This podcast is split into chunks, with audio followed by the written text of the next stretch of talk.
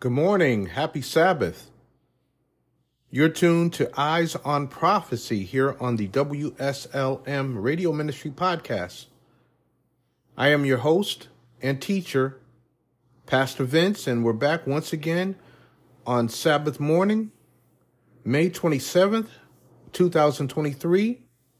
Eyes on Prophecy is when we come together every Sabbath morning, every Saturday morning at 6 o'clock a.m Eastern Standard Time as we go through Bible prophecy. We've been covering a lot over the past several weeks, haven't we? We're still laying the foundation for who is the Antichrist. That is the lesson that we're studying right now. And um, I hope you've been reading through the book of Daniel in your Bible. I've been saying all along that we should study the books of Daniel and Revelation together as they both are important in understanding what the Bible says about Bible prophecy. The symbolism and things of that nature that we will cover throughout Eyes on Prophecy, uh, throughout the lessons that we're going to be studying, um, you know, will uh, go right along with what the Bible says. So, in other words, if you know your Bible, if you know what the Bible says already, then when we go through these lessons, it'll just, you know, it'll be more clear for you. So, in other words, if I mention a particular symbol or if we go over a particular topic in our lesson, you will have already seen it in your Bible and it'll make more sense to you. Now, as we go through the lessons, we're going to uh, make references to the Bible, but again, you've already read it in your Bible yourself. And again, these lessons will make more sense. So, we're going to continue, uh, continue on through our lesson entitled Who is the Antichrist? And let me just give us a quick uh, overview or a quick review of what we covered last time. We covered the, uh, the clear points of identification. We looked at nine points to identify or that identify who the Antichrist is. And out of those nine points, we determined from the Bible that uh, the papacy is the Antichrist. A lot of people who study prophecy who or who who believe they know Bible prophecy have different things to say about who the Antichrist is, but uh, clearly we have seen from God's word from last week's study that the papacy is identified as the Antichrist. So again, we looked at nine uh, clear points to identify that the papacy is the Antichrist. And then we uh, dug a little deeper and we started looking at some points which um, uh, which clarify even more for us that the papacy is the Antichrist. Uh, we said that um, it came up among the 10 kingdoms of Western Europe we said it would have a man at its head who speaks for it. We said that three kingdoms were plucked up to make way for the rise of the papacy. And we also said it would be uh, diverse or different from the other kingdoms. Uh, this week, in today's episode, which is part four of our study on who is the Antichrist, we're going to continue uh, clarifying the nine points that we covered earlier. But before we go any further, let us pray. Loving Father, thank you so much for another uh, beautiful Sabbath day. Uh, thank you for this study on who is the Antichrist. Help us to understand even more as we go through this lesson. It's our prayer in Jesus' name, amen. So, friends, like I said, we already started uh, digging a little deeper as to um, the fact that uh, the papacy is the Antichrist. We're digging a little deeper from those nine points that we covered earlier. And I just went over four of these points, which clarify even more for us that the papacy is the Antichrist. In other words, uh, does the papacy fit these points that we're going over right now. I just gave you four of them, and let's con- uh, let's continue on with these points. Uh, it would make war with and persecute the saints.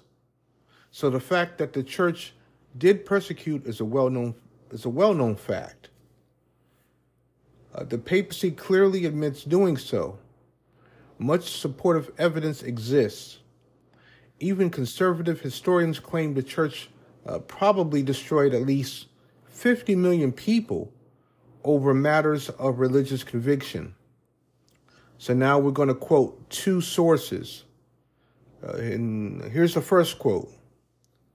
Quote, that the Church of Rome has shed more innocent blood than any other institution that has ever existed among mankind will be questioned by no uh, Protestant who has a competent knowledge of history. End quote. That comes from W.E.H. Lecky uh, from a book entitled History of the Rise and Influence of the Spirit of Rationalism in Europe, and that's volume 2, page 40. The second quote comes from The History of the Inquisition of Spain by D. Ivan Antonio Llorente. and uh, it provides these figures from the Spanish in- in- Inquisition alone. 31,912 persons were condemned and perished in the flames. 241,450 persons were condemned to severe penalties. So, again, uh, the point is, it would make war with and persecute the saints. The next point, it would emerge from the fourth kingdom of iron, the pagan Roman Empire. So now we're going to quote two other sources concerning this point. The first quote The mighty Catholic Church has little more than the Roman Empire uh, baptized. Again, the mighty Catholic Church was little more than the Roman Empire baptized. The very capital of the old Roman Empire became the capital of the Christian Empire. The office of Pontifex Maximus was continued in that of the Pope. End quote. That comes from Alexander Clarence Flick from something entitled The Rise of the Medieval Church, pages 148 149. The next quote Whatever Roman elements the barbarians and Arians left came under the protection of the Bishop of Rome, who was the chief person there after the emperor's uh, disappearance. The Roman Catholic or the Roman Church in this way uh, privily pushed itself into the place of the Roman world slash empire, of which it is the actual continuation. End quote. That's from Adolf Harnack from What is Christianity? New York, Putnam, second edition, revised 1901, pages 269 270. So once again, the point fits the papacy. The next point God's people, also known as the saints, would be given into his hand for a time and times and half a time. From Daniel 7 to 25. So I've been saying all along, over and over and over again, like a broken record, that it's important for us to read the Bible itself to read Daniel itself. So when we bring these points out in the lesson, it'll make more sense. I understand that many people have a hard time reading Daniel and Revelation again because of the symbolism and things of that nature.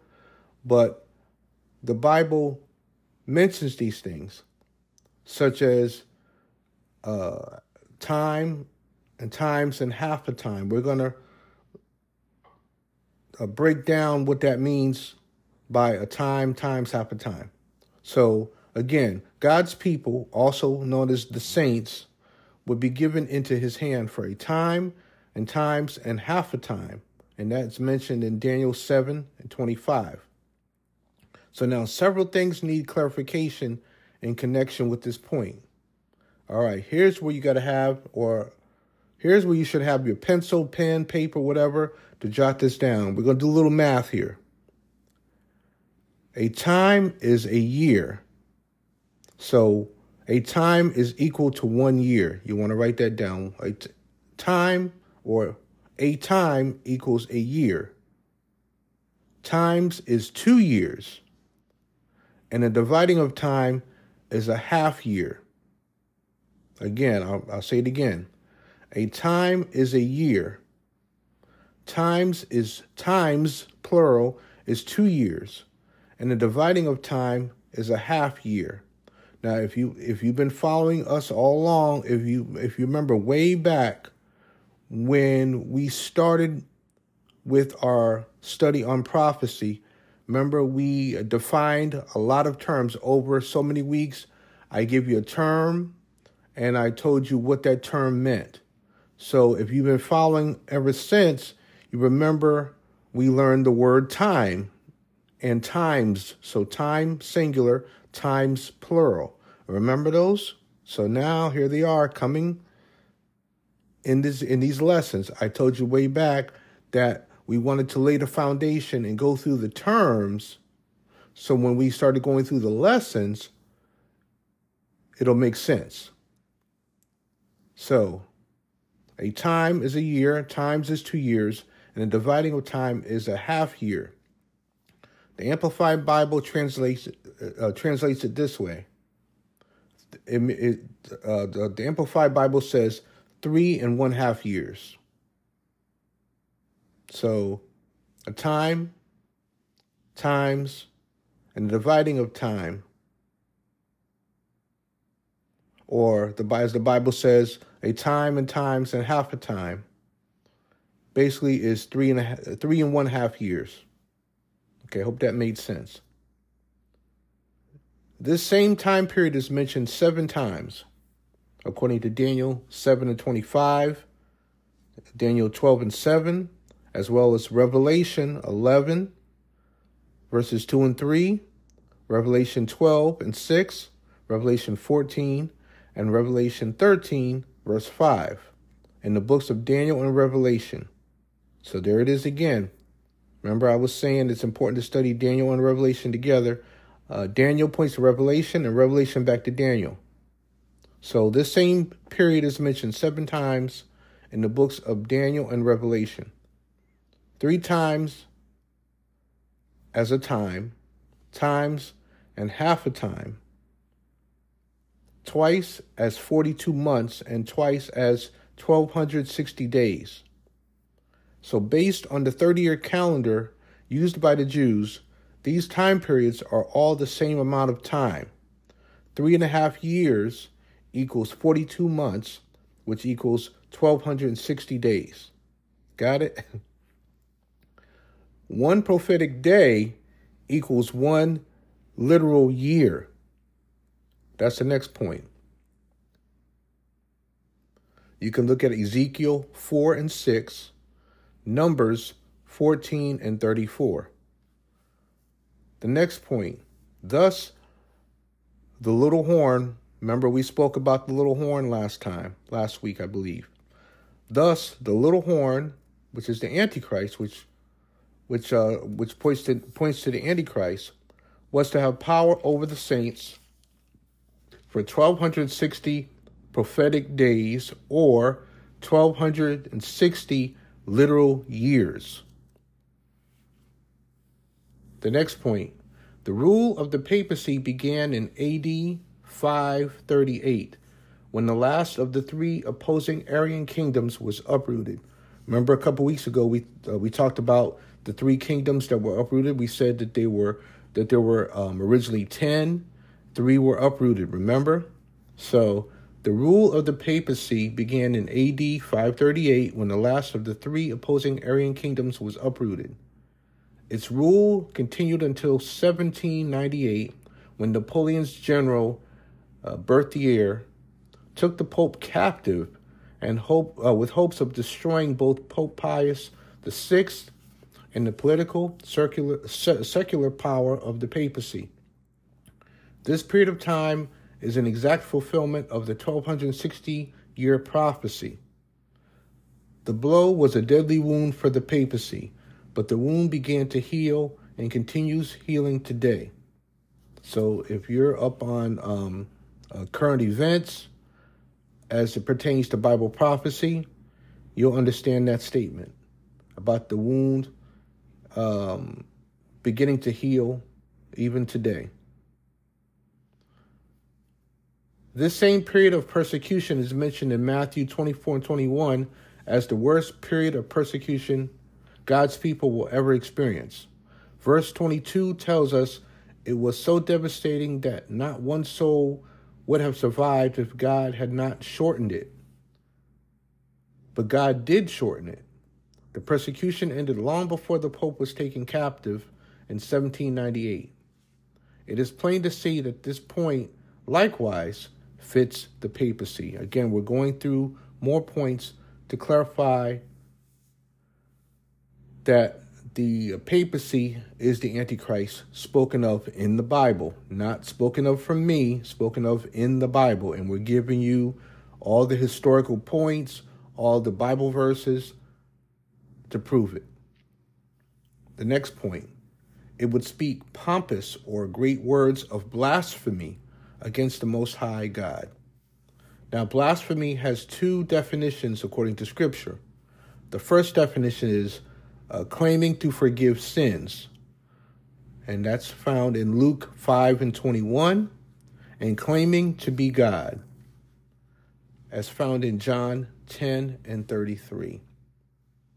So, um, uh, uh, that wraps up our points um, to prove that the nine points we spoke about earlier, uh, these points fit those nine points.